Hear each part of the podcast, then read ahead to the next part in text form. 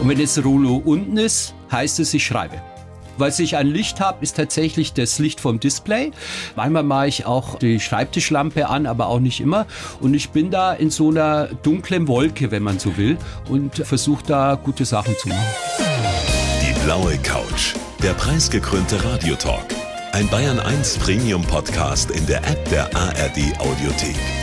Mehr gute Gespräche mit Thorsten Otto. Zu Turan, ich freue mich sehr. Herzlich willkommen. Schön, dass du da bist. Ich finde es auch schön, da zu sein. Danke, Thorsten. Wir haben beschlossen, dass wir uns duzen, weil wir also so viele Gemeinsamkeiten haben. Ja. Wir haben uns schon ein bisschen ausgetauscht. Wir Ja. haben schon gelacht hier Ja. drin im Studio. Beide Basketball gespielt früher. Yes. Ja. Beide aus Kleinstädten in Niederbayern, Oberpfalz. So ist es, Also Strauing, äh, genau. gemeinsames Schicksal. Schicksal, ja. Hier, Schicksalsbrüder vereint. Das Ja, finde ich schön. so Danke sieht das aus. Für die Einladung. Und, und was mich jetzt begeistert hat, wo ich wirklich gerade jetzt lauthals losgelacht habe, du hast mir gesagt, dein Spitzname früher war Air Turhan. Also wie Air Jordan. Air Turhan. Es ist tatsächlich so, dass ich damals noch in Straubing, ich glaube sogar 16, 17, mit dem Fußball aufgehört habe und bin da zum Basketball gekommen. Und ich habe ganz ordentlich gespielt. War natürlich viel zu klein und so. Und habe aber, das war eine Zeit lang mein Sport. Ich habe viel alleine gespielt. Und dann Linkshänder? Kam Linkshänder, da hat sich rausgestellt, Korbliga kann ich links wie rechts. Und, äh, und ich war nicht schlecht, aber ein Air Turhan ist ein bisschen übertrieben als Spitzname gewesen. Ich freue mich so, dass du da bist. Ich habe jetzt schon den Spaß meines Lebens mit dir. Die Frage, die ich dir jetzt stelle, die mag seltsam anmuten Ja. an einen Schriftsteller. Kommst du gerade aus deiner Höhle? Ja, äh, ich komme immer aus der Höhle. Gefühlt bin ich eigentlich immer in der Höhle. Also wenn ich nicht am Ein Schreibtisch- Höhlenmensch. Ein Höhlenmensch in der dunklen Schreibhöhle. Auch wenn ich nicht am Schreibtisch in der Schreibhöhle sitze, schreibe ich ja trotzdem irgendwie mit. Aber du schreibst wirklich im Dunkeln? Also erklär uns das mal. Lass uns Ja. mal dran teilhaben. Wie sieht diese Schreibhöhle aus? Also man stelle sich vor, ein Ladengeschäft in Obergiesing, ehemals ein Friseursalon, dann zwischenzeitlich mal ein syrischer Lebensmittelladen, der über Nacht gesagt hat, du, ich kann die Miete nicht aufbringen, ich verschwind mal. Und mein lieber Freund Micha und ich haben diesen Laden übernommen und ich wohne abseits des Zugangs auf die Straße mit einem Vorhang und einem Fenster, was ein Rollo hat. Und wenn das Rollo unten ist, heißt es, ich schreibe. Was ich an Licht habe, ist tatsächlich das Licht vom Display. Das, und manchmal mache ich auch die Schreibtischlampe an, aber auch nicht immer. Und ich bin da in so einer dunklen Wolke, wenn man so will, und versuche da gute Sachen zu machen. Genauso wie wir Laien uns den Alltag eines Schriftstellers vorstellen. Ja, ich rauche auch Pfeife tatsächlich. Äh, Ernsthaft? kein Witz, ja. Ich habe eine Sammlung von rund 30 Pfeifen ungefähr. Beim ich, Schreiben? Beim Schreiben, ja. Ich rauche aber auch Zigaretten, fertige, wenn ich keine Zeit zum Drehen habe. Und gerollte, das sind so meine Lasten. Ich trinke kein Alkohol beim Schreiben, aber rauchen tue ich viel. Und Kaffee trinken ist auch relativ typisch. Ja, gesunder Lebenswandel Ja, ebenso. und Pfeife nur englischen Tabak. Keinen aromatisierten Schmarrn aus Dänemark, sondern richtig englischen, starken mit Latakia, falls der eine oder die andere weiß, was das ist. Das ist halt, ich mach das mal äh, genderunabhängig, richtiger Männertabak. Du erzählst mir jetzt hier keinen Quatsch. Nein, das ist Du wahr. sitzt da nochmal, also für, für die Bilder im Kopf von Ja, uns allen. ja. Du sitzt da im Dunkeln, nur das Ja. Licht des. Bildschirms. Ja, Schmauchst Pfeife ja. und tippst auf Und deiner tipp- Tastatur rum und, und denkst dabei und entwickelst so auch die Ideen für deinen neuen Roman. Ja, ja. Roman, Hörspiel, Kurzgeschichte. Ich habe verschiedene Projekte in der Regel parallel, aber das ist so meine Art, mich dem zu nähern. Und dieser, ich will jetzt keine Werbung für Rauchen machen, natürlich nicht, aber so bin ich halt, was soll ich machen? Wie lange sitzt du dann da? Hast du so einen geregelten Tagesablauf, also was weiß ich, von neun bis sechs oder? Na, also ich habe noch ein schulpflichtiges Kind, das ist aber bald mit der Schule fertig, Gott sei Dank fertig oder aller sei Dank, wem auch immer. Dann, da ist nun mal so, dass ich relativ früh, also sprich, der geht so um sieben oder so und dann mache ich mir auf den Weg. Das Schöne ist, Wohnung und Schreibhülle sind, ich habe es mal gestoppt, vier Minuten auseinander. Und dann sitze ich da und dann wird das Rollo runtergezogen und dann wird geschrieben in der Regel. So mit Muse, Küssen und Umarmen, dafür ist meistens eh keine Zeit. Es ist wirklich Arbeit. Es ist, es ist brutale Arbeit. Es ist wie äh, ins Bergwerk gehen Und es tatsächlich. ist einsame ja. Arbeit. Es ist einsame Arbeit, ja. Und wenn dir dann mal nichts mehr einfällt oder du gar eine Schreibblockade hast, dann setzt du dich in die Tram und fährst ziellos durch die Gegend, habe ich gelesen. Das kommt vor, ja, tatsächlich. Wo habt ihr das rausbekommen? Weiß ich nicht mehr. Ist, Investigativ äh, wahrscheinlich. Aus gewöhnlich gut unterrichteten Kreisen. Doch, das mache ich schon manchmal. Ja. Wir haben ja hier Silberhornstraße, Ostfriedhof kann ich einsteigen und dann la lasse ich mich so ein bisschen treiben. Und guckst du die Leute an? Ich gucke Leute an, ich höre gerne zu. Vor allem, wenn es türkisch sprechende Menschen sind, die nicht wissen, dass ich sie verstehe. Das macht am meisten Spaß, finde ich. Du belauschst die Leute? Ich belausch die Leute, ja. Genau. Und ziehst da auch deine Ideen raus? Ja, gibt es. Für das, ja. was du schreibst, Ich habe eine Kurzgeschichte geschrieben. Das war wirklich ein Blick einer Frau, die war ganz traurig in sich gekehrt und plötzlich macht sie die Augen auf und lacht vor sich hin. Das war so irgendwie so ein magischer Moment und den habe ich genommen, habe daraus eine Kurzgeschichte gemacht tatsächlich. Du bist ja gerade auch in der Produktion zu deinem ersten Radiotatort. Seelenfeuer hat Premiere am 16.8. bei den Kollegen von Bayern 2 um, um 20.05 Uhr. Und im Mittelpunkt steht die Privatermittlerin Janina Adler. Ja. die bei einer Observierung einen alten Bekannten wieder trifft, Ja. ja den, den Ranko. Und der wird von der Polizei verdächtigt, dass er seinen eigenen Bruder ins Koma geprügelt haben Ja, soll. So und ist jetzt will er eben mit Janinas Hilfe, die ihm schon früher mal geholfen hat, den wahren Täter finden. So ist es. Habe ich das? äh, Das ist korrekt? wunderbar formuliert. Habe ich das geschrieben? Der- ich weiß es ja, nicht. Doch, doch, doch, doch, doch. Ich erinnere mich. Aber dann nee, ist wir- wirklich gut, gut zusammengefasst. Dankeschön. Dann können wir ja mal einen kleinen Ausschnitt hören. Vorab exklusiv sozusagen. Für mich auch das erste Mal übrigens. Du hörst es auch zum ja, ersten zum Mal? ersten Mal. Ich schwöre, ich schwöre, Wallah. Das ist die Situation, wie Ranko und Janina sich wieder treffen. Ein Schwein hat Franjo den Schädel eingeschlagen.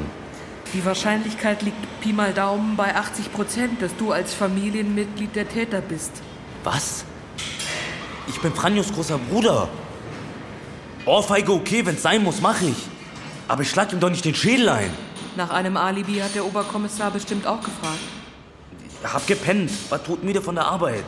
Frag die Klinik, wenn du mir nicht glaubst. Die haben mich um drei in der Früh aus dem Bett geholt. Hoffentlich warst du mit deiner Freundin im Bett. Oder Freund, wäre genauso okay. Leck mich, Frau Adler. Aber ist nur Scheiße. Du denkst wie dieser Ünal. Aber du bist kein Bulle. Du bist kein Bulle. Ja, Sehr schön. Weltexklusiv. Ja, bin sehr, echt sehr gerührt spannend. bisschen. Ich bin gerade bewegt. Das ist schön. Ja, so ja Worte super auf Papier ist das eine und dann sie zu Leben gehört bekommen. Sagt man das so? Weiß ich nicht. Ist schon schön. Danke. Die sind ja super erfolgreich, diese radio Ja, ich bin ja ein großer, großer Fan. Ich höre das seit Jahren. Ich verpasse keine Sendung. Ich bin in der, habe das abonniert in der ARD Audiothek und höre das immer gnadenlos. Ich mag das sehr. Ich mag das wirklich Eine sehr. Figur wie die Janina, wie entsteht die? Auch durch Beobachtungen wieder von anderen Menschen?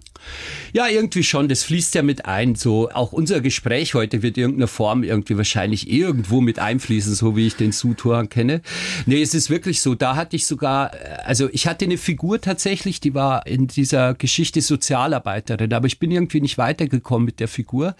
Und dann habe ich eben die Möglichkeit bekommen, diesen BR Radiotatort zu schreiben und habe die Sozialarbeiterin vorher, habe sie zu einer Polizistin gemacht, die die Polizeiausbildung abbrechen musste und dann sich auf Sozialarbeiterin umgeschult hat. Deswegen hat sie, kennt sie viele Jugendliche, die straffällig geworden waren und die holt sie auch immer zur Hilfe, wenn sie selber ermittelt in ihrem Okay. privaten. Und das ist eine geile Konstruktion, finde ich, sage ich jetzt mal so unbescheiden. Und genau, und da ist schon so, äh, so ein Gesicht, so eine Typ Frau irgendwie und die Stimme, ich höre sie zum ersten Mal tatsächlich, Ja. gibt es ganz schön wieder, freue ich mich sehr. Ja, sehr schön. Äh, Weil wir dabei waren, also wie deine Figuren entstehen und dass du eben manchmal Tram fährst und die Leute beobachtest, Mhm. stellst du dir dann auch immer vor, was der oder diejenige, die du gerade beobachtest, was die für eine Biografie haben könnte? Ich habe das früher mal gemacht, ich habe Mhm. mir ins Café gesetzt und mir immer überlegt, was könnte der oder die beruflich machen? Was hat die für ein Leben? Ja, aber meistens denke ich eher daran, was könnte die Person anstellen oder was Okay. könnte mit dir passieren. So ja? denkt der Schriftsteller, So der denkt der Schriftsteller, genau. Und sei es, ich bin ja dem Krimi-Genre verbunden natürlich, das ist das eine, aber ich schreibe nicht nur Krimis, sondern gibt es da eine Liebschaft, gibt es da eine Affäre, gibt es da eben diese berühmten Geheimnisse, die Leichen im Keller. Das wertet die Figuren dann immer auf, finde ich, ja, oder die realen Menschen oder das macht dann die realen Menschen zu Figuren. Und ich kann ja nur mit Figuren letztlich arbeiten, ja, die ich auf Papier dann mit Böse und Gut irgendwie durchlade. Sprichst du die Menschen, sei es in der Tram oder in der Kneipe oder wo auch immer, auch manchmal an? Oder beobachtest du nur und hörst nur zu? Nee, ansprechen tue ich sie in der Regel nicht. Das Nee, das mache ich nicht. Es ist so, es ist eine Verbindung da tatsächlich. Also äh, manchmal kommt ein Augenkontakt zustande. Es ist eine Verbindung da und ich habe das Gefühl, hey, lass dich nicht erwischen mit dem, was du gerade denkst, ja. Und das kann auch was Anzügliches sein oder so, ja. Und nee, das mache ich nicht. Da bin ich dann schon, wie soll ich sagen, respektvoll genug. Und das passiert dann in meinem Kopf. Ich bin froh um meine Fantasie, die hilft mir dann so aus dem Patschen dann immer wieder. Meine heraus. Erfahrung ist, in der Münchner Tram wollen die meisten Leute ja auch nicht unbedingt angesprochen werden. So ist es. Ich, ich, war vor ein paar Jahren mal in Istanbul und bin da mit der Tram gefahren. Mhm. Und als ich nach zehn Minuten ausgestiegen bin, hatte ich zwei Adressen für coole Restaurants und eins für eine coole Kneipe und eine Bar. Ja, alle in Taxi wahrscheinlich ist die Clanchatte Natürlich, ja, genau, ja, ja, klar. Bist du nee, da geboren? Ich bin da geboren, ja. Ähm, mit zwei bist du dann, was für eine Geschichte, die wir nachher noch ausführlicher behandeln werden, nach mhm. Straubing gekommen eben. Mhm. Hast du irgendeine Erinnerung, irgendein dunkles Bild von, von, von Istanbul von damals oder warst du einfach zu klein?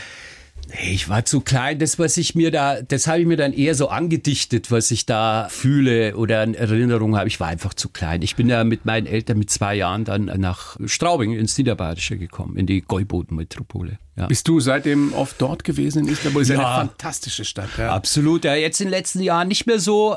Aber als ich noch zur Schule ging, wir sind halt jedes Jahr sechs Wochen äh, in den Sommerferien. Direkt nach der Schule, ich war auf dem Ludwigsgymnasium in Stadt, direkt nach der Schule ab ins Auto, drei Tage Autoput. Der zack. Klassiker. Der Klassiker, ja, ja, ja. Und Autodach voll mit Zeug, hinten alles voll, alles voll, alles voll. Was Fort Granada. So? Fort, Fort Granada. Natürlich ah, hatte was Fort sonst? Granada. Hey, bitte, hey. Man muss ja das mit Stil machen, sowas finde ich, ja.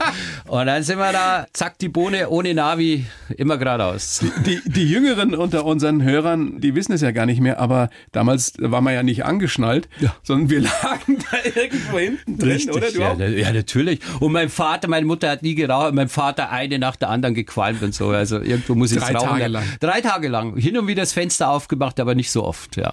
Stimmt diese Geschichte, ich habe es ja schon äh, angeteased sozusagen, ja. dass deine Eltern eigentlich nach New York wollten. Das, it's a fucking urban legend. Das stimmt einfach nicht. Stimmt nicht? nee, stimmt nicht. Das ist überall zu lesen. Ich weiß, ich habe das in die Welt gesetzt. Das du hast es erfunden? Mal, ich habe das nicht erfunden. Ich habe in der Annahme, die nichts als die Wahrheit zu sagen, das tatsächlich mal in einem Interview gesagt. Und es kommt natürlich gut an. Statt, Wie in der Annahme New York als die sind Wahrheit wir in Straubing gelandet. Ja. ja.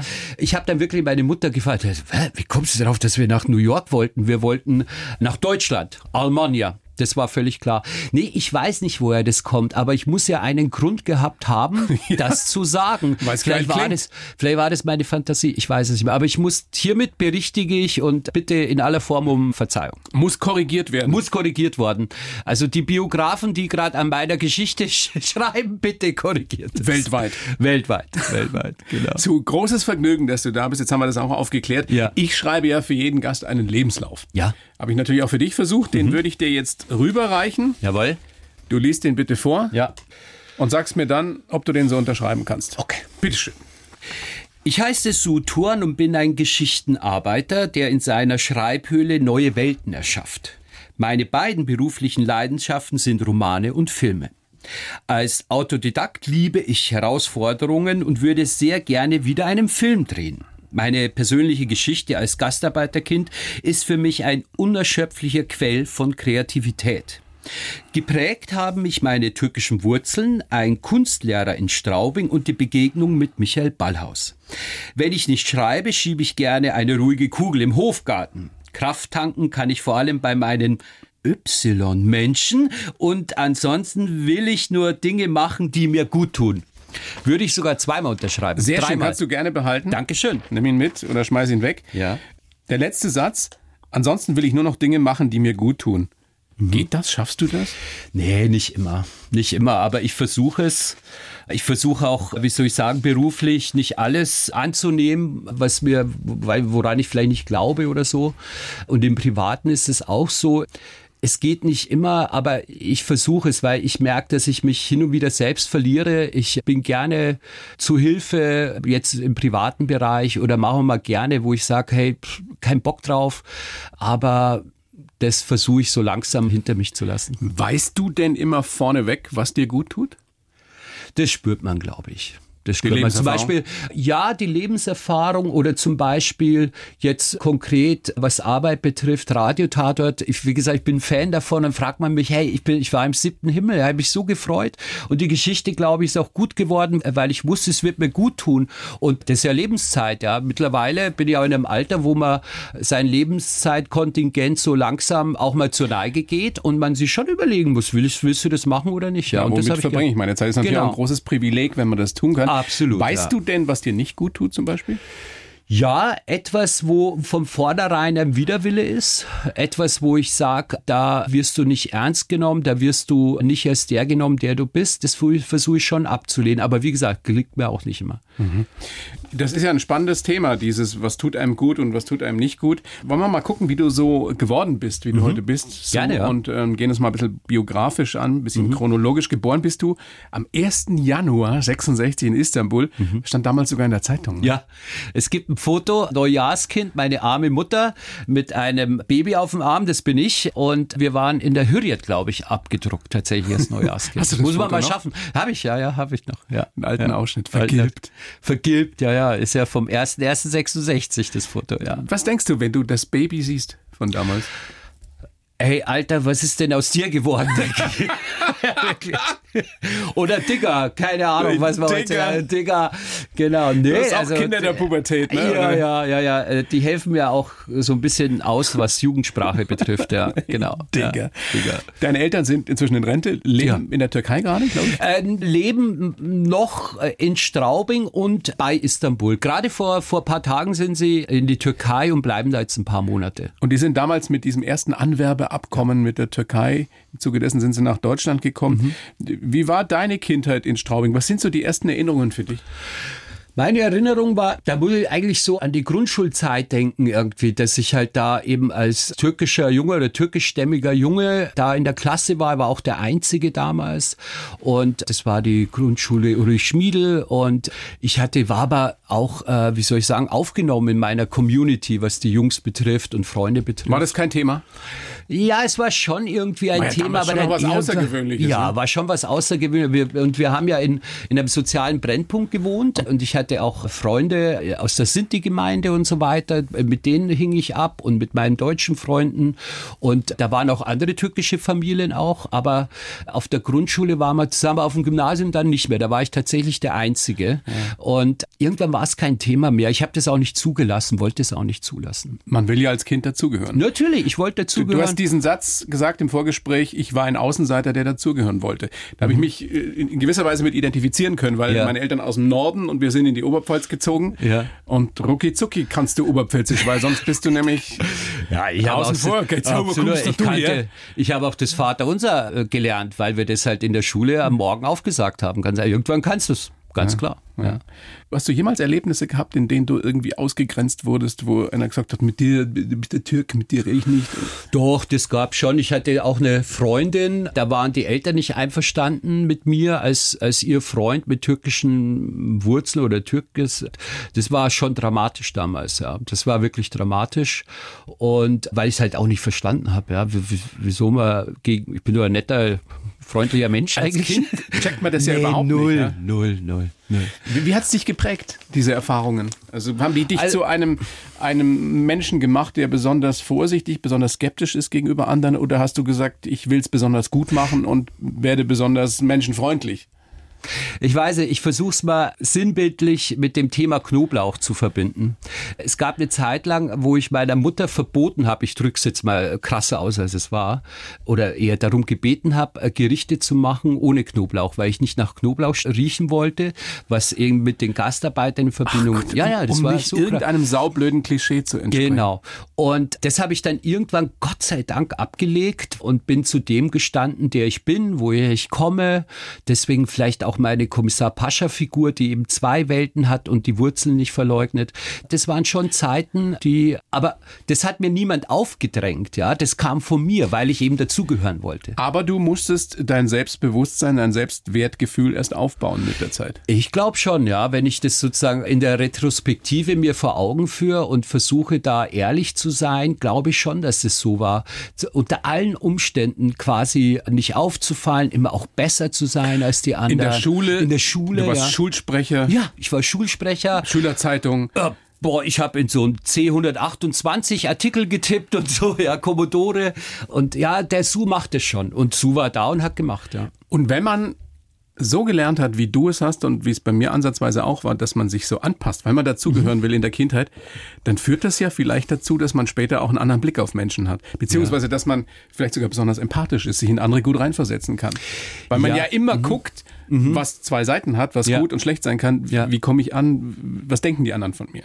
Das glaube ich schon, dass es sozusagen ein Rüstzeug auch fürs Leben war, dann für das Weiterführende. Ja, das glaube ich schon auch. Und dieses sich hinein, äh, dieses Antizipieren auch mit den Gefühlen anderer, ja, ob jetzt äh, gut oder schlecht, traurig, wütend, wie auch immer, das glückt mir ganz gut. Ich kann mich in meine Figuren, glaube ich, die ich schreibe, ganz gut hineinversetzen. Versuche ich immer. Versuche auch immer die Täterperspektive einzunehmen. Es ist nicht nur immer der Ermittler oder so, ja. Und da musst du schon auch böse sein und musst versuchen, das zu verstehen, warum man so ist. Es ist ja oft so im Leben, dass man einen Mentor braucht oder eine Mentorin, irgendeinen Menschen, der einem den Mhm. Ja. Weg weist und der einen vielleicht Ja. auch unterstützt. Ja. Bei dir muss das ein ganz toller Kunstlehrer gewesen So sein. ist es. Ja.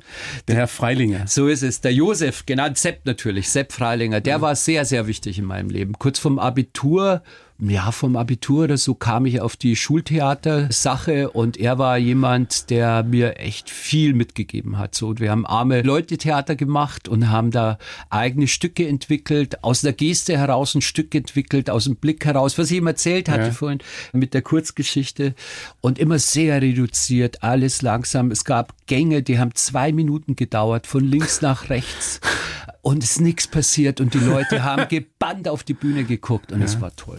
Toller Mann gewesen. Ganz offenbar. toller Mann, ganz toller Wenn du es auf den Punkt bringst, was hat der dir fürs Leben mitgegeben? Wie ist die Schlagzeile, wie ist der Satz darüber? Überrasch die Leute, indem du wenig machst. Vielleicht sowas. Kann ich jetzt nur so spontan sagen. Toller Satz. Mhm. Ja, das passt irgendwie. Passt das auch für einen, für einen Schriftsteller? ja. Weniger ist manchmal mehr. Ja, das glaube ich auch. Es gibt ja so die Anweisung, hey, lass mal die scheiß Adjektive weg, braucht kein Mensch. äh, bin ich nicht ganz der Meinung, aber ich denke auch mal dran und lass mal das eine oder andere Adjektiv auch mal weg. Ja, genau. Was wolltest du damals werden? Die Zeit ums Abi rum. Da haben ja die wenigsten wirklich einen Plan. Hattest du einen? Nee. Mein 15-jähriger Sohn hat gerade auch keinen Plan und ich kann ihn voll gut verstehen. äh, nee, ich wusste nicht genau. Ich wusste, ich will weg, weg aus Straubing. Das war ganz wichtig für mich. Und dann hat es mich mal kurz nach Regensburg verschlagen und dann ging es bis in die Landeshauptstadt. Nach- Geht's dir heute auch so? Im, Ja. im fortgeschrittenen Alter, Ja. weil ich glaube, viele, die in so Kleinstädten und auf dem Land aufgewachsen sind, denken irgendwann, ich muss jetzt da weg. Ja.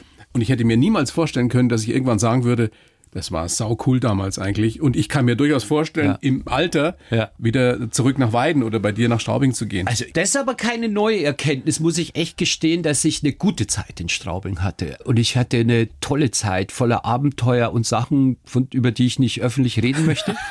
da wird's jetzt spannend zu. So schnell kommst du mir nicht Da davon. brauchen wir noch Steller Flasche Wein her oder machst Bier, dann, dann, erzählst du? Dann erzähl. Na komm, du kannst eine kleine Anekdote, einen kleinen Schwank erzählen. Das wird ja nicht alles justiziabel gewesen sein. Nein, nicht alles, nicht alles. Aber ja, manches? ein paar Sachen schon, ja. Was habt ihr angestellt? Ist alles Wir haben verjährt. Groß, Großfeuer gelegt, da ist aber nichts passiert, Gott sei Dank. Gott sei Dank. Wie Großfeuer? Wir haben heimlich geraucht an der Donau und haben dann ein Feuerchen gemacht und dann hat sich das ausgebreitet, das war nicht so lustig. Und dann kam auch die Feuerwehr und so, aber da ist Gott sei Dank nichts passiert. Also niemand zu Schaden gekommen. Ein bisschen, ja, doch, äh, größere Fläche an Pflanzengut hat's erwischt, sag ich mal. Weißt du, was ich mir manchmal denke, wenn ich meinen Kindern, speziell meinem kleinen Sohn, erzählen Mhm. Ja. würde, was ich alles so. Lieber nicht. Ja, aber das führt es bei dir nicht auch dazu, dass man sich besonders Sorgen macht? Also, weil ich denke, wenn die machen, was ich gemacht Ja, habe. das ist wirklich, ja. Vor allem, vor allem bei den Jungs, weil ich bin ja selber ein Junge gewesen, da weiß ich ziemlich genau, was da so abgeht. Bei unserer Tochter, da hat Wie die alt ist Mama. deine Tochter? Die ist 19. Die ist 19, ja. Meines 18. Ach, wie schön. Ja. Ja. Coole Socke. Und der Sohnemann ist auch eine coole Socke, beide. Das ist ein uraltes Wort, gell? Coole Socke. Coole sagt, Socke, sagt sagt kein Mensch mehr. Cool, cooles, coole Socke ist nicht mehr cool heutzutage. Aber ist ja auch wurscht. Na, ist auch wurscht. Wir dürfen das sagen. Natürlich. Ne? Schon 39. Nee, was, was zum Beispiel war, das ist auch etwas, das ist jetzt eben nicht justiziabel oder äh, ist es richtig? Ich war in der Kirche, weil ich das spannend fand. In der Schule, äh, Gymnasium, ja. gab es keinen Ethikunterricht, weil ich der Einzige war. Dann habe ich mal getestet, wie das ist so bei den Katholiken. Das fand ich irgendwie nicht so gut und bin dann zu den Evangelien in den Unterricht. Habe da auch freiwillige Referate gemacht und so. Ja. Äh, habe aber am Ende keine Note bekommen, aber meine Arbeiten waren ganz gut. Aber die hatten immer mittwochs Messe, meine Freunde. Und da bin ich da mitgegangen und es war fantastisch. Ich fand es eine richtig, richtig also war Teil meiner meiner Theaterausbildung, wenn man so gerne will. Gerne in die Kirche. Ich bin gerne in die Kirche, genau. Äh, die wollten mir auch das heilige Sakrament geben, das habe ich dann abgelehnt, ja. Also, aber ich habe mir das echt angeschaut und habe mir vorgestellt, wie das ist, als Katholik zu. Ich habe, meine Eltern sind natürlich Muslime. Ja. Ich bin aber nicht so ein religiöser Mensch und war da freiwillig. Mittwochs war das, glaube ich, immer. bin da immer mit in die Kirche, war nur Stunde oder so, aber ich fand das spannend. Und die, oh, komm, bis wir, äh, und so. Ja, war gut. Ja. Das weiß, glaube ich, noch niemand. Außer den nee, jetzt ja nun, blaue Couch-Zuhörerinnen. Das ist ja nun auch kein Frevel, oder? Nein, das ist kein das, Frevel. Warum denn nicht? Ja, ich glaube, meinen Eltern habe ich das nicht erzählt. Ach, die wissen das nee, nicht? Nee, nee. Die dürfen diese Show jetzt auch nicht hören. Warum? Nein, nein, ist nicht ernst gemeint. Nee, nee, die können das schon wissen. Genau. Ja. Aber heute hast du mit Religion nicht mehr so viel am Hut. Nee, habe ich nicht. Glaube schon an etwas, was da oben ist wahrscheinlich, aber darüber machen wir nicht so einen Kopf. Besser ist das manchmal. Besser ist das. Habe ich das Gefühl. Ja. Als Filmemacher hast du das große Glück gehabt, dass du mhm. damals, also du bist eh Autodidakt, hast das ja auch ja. alles nicht studiert, ja. dass du damals äh, vor über 20 Jahren den großen, einen der größten. Kameramänner aller Zeiten, Michael Ballhaus, mhm. kennengelernt hast. Glück war das aber nicht. Warum war das kein Glück? Weil ich ein super geniales Manuskript hatte, also äh, nicht Manuskript, Quatsch, Drehbuch und ich wusste das richtig gut. Und ja, aber ich, es ist ein Glück, dass da was draus geworden ist. ja, ich ja. habe ihn gefragt, ob er nicht Kamera machen möchte. Äh, ich wurde andersrum. Ich wurde gefragt, wen ich mir als Kameramann wünschen würde. Habe ich gesagt, Michael Ballhaus. Gone Underground hieß Gone Underground damals. hieß der Film. Vielfach preisgekrönt. Vielfach auf vielen, vielen Festivals auf der Welt gewesen, ja. Aber genau. wie kriegt man einen Michael Ballhaus, einen der größten Hollywood-Kameraleute, dann dazu, dass der sagt, ja klar, mache ich so einen kleinen Underground-Kurzfilm? Indem man seinem Mitproduzenten Gerhard Bayer namentlich, der auf der Berlinale war, bittet, den Herrn Ballhaus zu treffen, ihm das äh, Drehbuch zu geben und zu sagen, der Regisseur möchte den Film gerne mit Ihnen machen, Herr Ballhaus. Und das war's? Und aber dann hat er das Drehbuch versuchen sowas. Ja, aber das Drehbuch war einfach gut, ist immer noch gut, läuft immer noch irgendwo und der hat es gelesen und hat gesagt, ja, mache ich. Und dann und jetzt kommt's.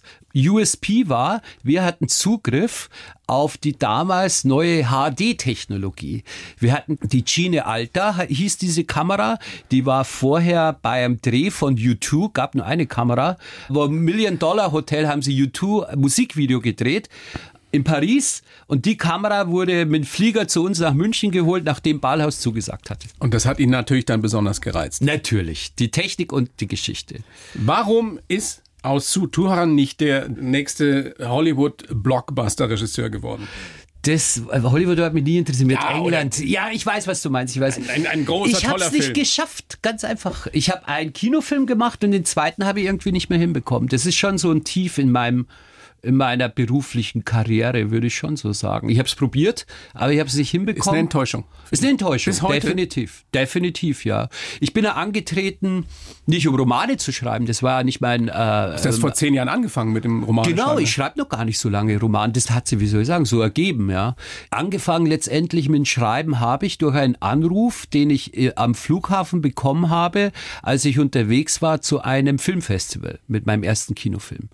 Da kam so dieser Anruf, der dann so vieles geändert hat bei mir.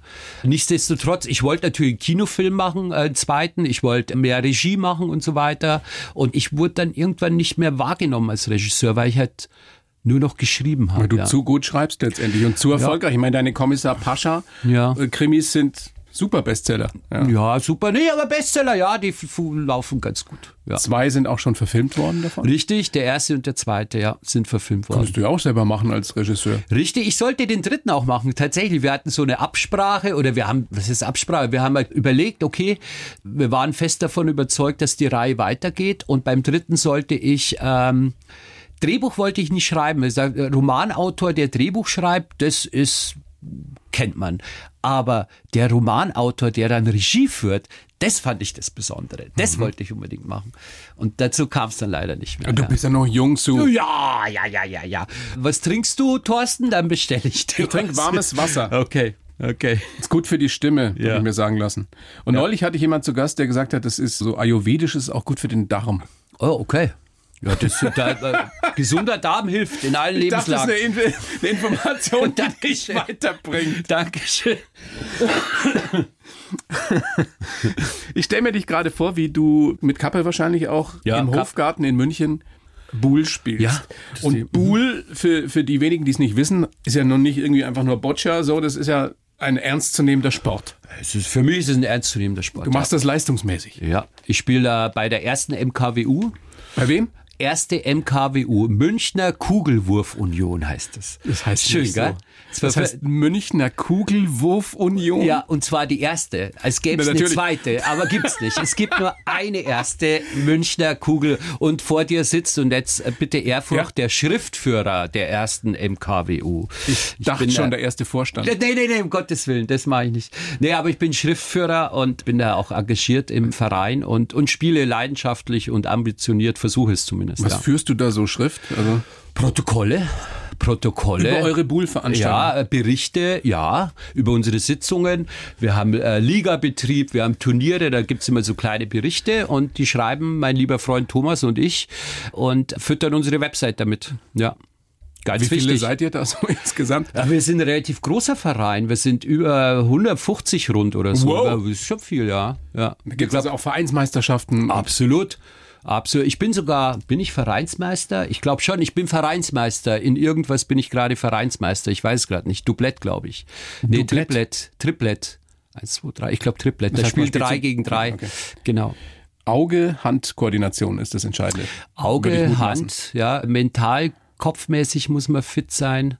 Und Automatismen ist gut. Automatismen. Ich bin ja Schießer, ich versuche die gegnerische Kugel bist du, wegzu- Schießer? Schießer, ja, die gegnerische Kugel wegzuhauen in der Regel. Und man sollte beides gut können, legen und schießen. Und manchmal glückt mir das und manchmal geht's auch gnadenlos daneben. Also ist so. Es ist ein großartiger Sport. Ich, Ja. ich sehe da auch gerne zu. Ja. Aber kannst du uns erklären, warum du nicht irgendwie äh, Fußball, Tennis, Golf, irgendwas anderes spielst? Warum? Warum? Oder Buhl? sowas Verrücktes. Ich weiß es nicht. Mich hat äh, damals eine Freundin dazu gebracht, auch im Hofgarten. Das war so sonntags mit Picknickkorb und so. Und dann habe ich aber nebenan so Leute gesehen, die haben ganz anders gespielt. Das fand ich interessanter. Und dann bin ich da irgendwie darüber gewandert. Und seitdem hat mich da so ein Virus gepackt. Und das ist so mein Hobby, meine Leidenschaft, hilft mir. Ich bin ich spiele auch oft allein und trainiere. Also ich nenne es Training, aber eigentlich ist es nur Kugeln durch die Gegend werfen. Und krieg meinen Kopf frei, denke auch über Geschichten nach und so. Bei ich uns um die Ecke im Kronepark, Maria-Hilf-Platz. so wie Und- andere Fliegenfischen gehen, machst Ja, du, spielst ja, du Bull. genau. Erste MKWU. Ja, erste MKWU. Ihr werdet euch jetzt vor Zulauf, glaube ich, nicht Ja, mehr hoffe ich mal. Alle willkommen. Man muss mal nicht viel können. Im Hofgarten trefft ihr Im? Hofgarten am, am Brunnen, am Nymphenbrunnen, da direkt neben dem Tambosi, ehemaligen Tambosi eigentlich. Ich könnte stundenlang über Bull reden. Interessiert Ja. das noch jemanden außer mir? Frage in die Regie. Frage an die Fabi, bist du alter Buhler? Nee. Katrin? Boccia. Na, Boccia. Was ist denn da eigentlich genau der Unterschied? Das kann ich gar nicht sagen. Boccia interessiert mich nicht. Boccia ist so mit diesen Plastikkugeln. Ja, ja, Plastik. Also im Hofgarten, wenn die Leute durch Touristen oder sonstige sagen, ah, guck mal, die spielen Boccia, wir sagen schon gar nichts mehr. Äh, Petanque heißt ja eigentlich, Buhl Petanque. Und äh, 15. Juli ist äh, ein Riesenevent im Hofgarten. Was ist da? Da Die ist MKWU-Meisterschaft? Die, äh, das Hofgartenturnier wird zum 35. Mal ausgetragen. Da kommen aus der ganzen Welt Leute, auch unter anderem die israelische Nationalmannschaft wird da sein. Und paar, gibt's also Top-Spieler? Weltmeister. Ja, selbstredend. Entschuldigung.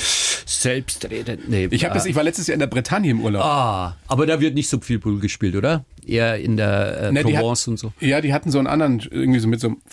Ah ja, ja, genau, ja, es kann sein, ja. Ja, aber das machen die da auch viel.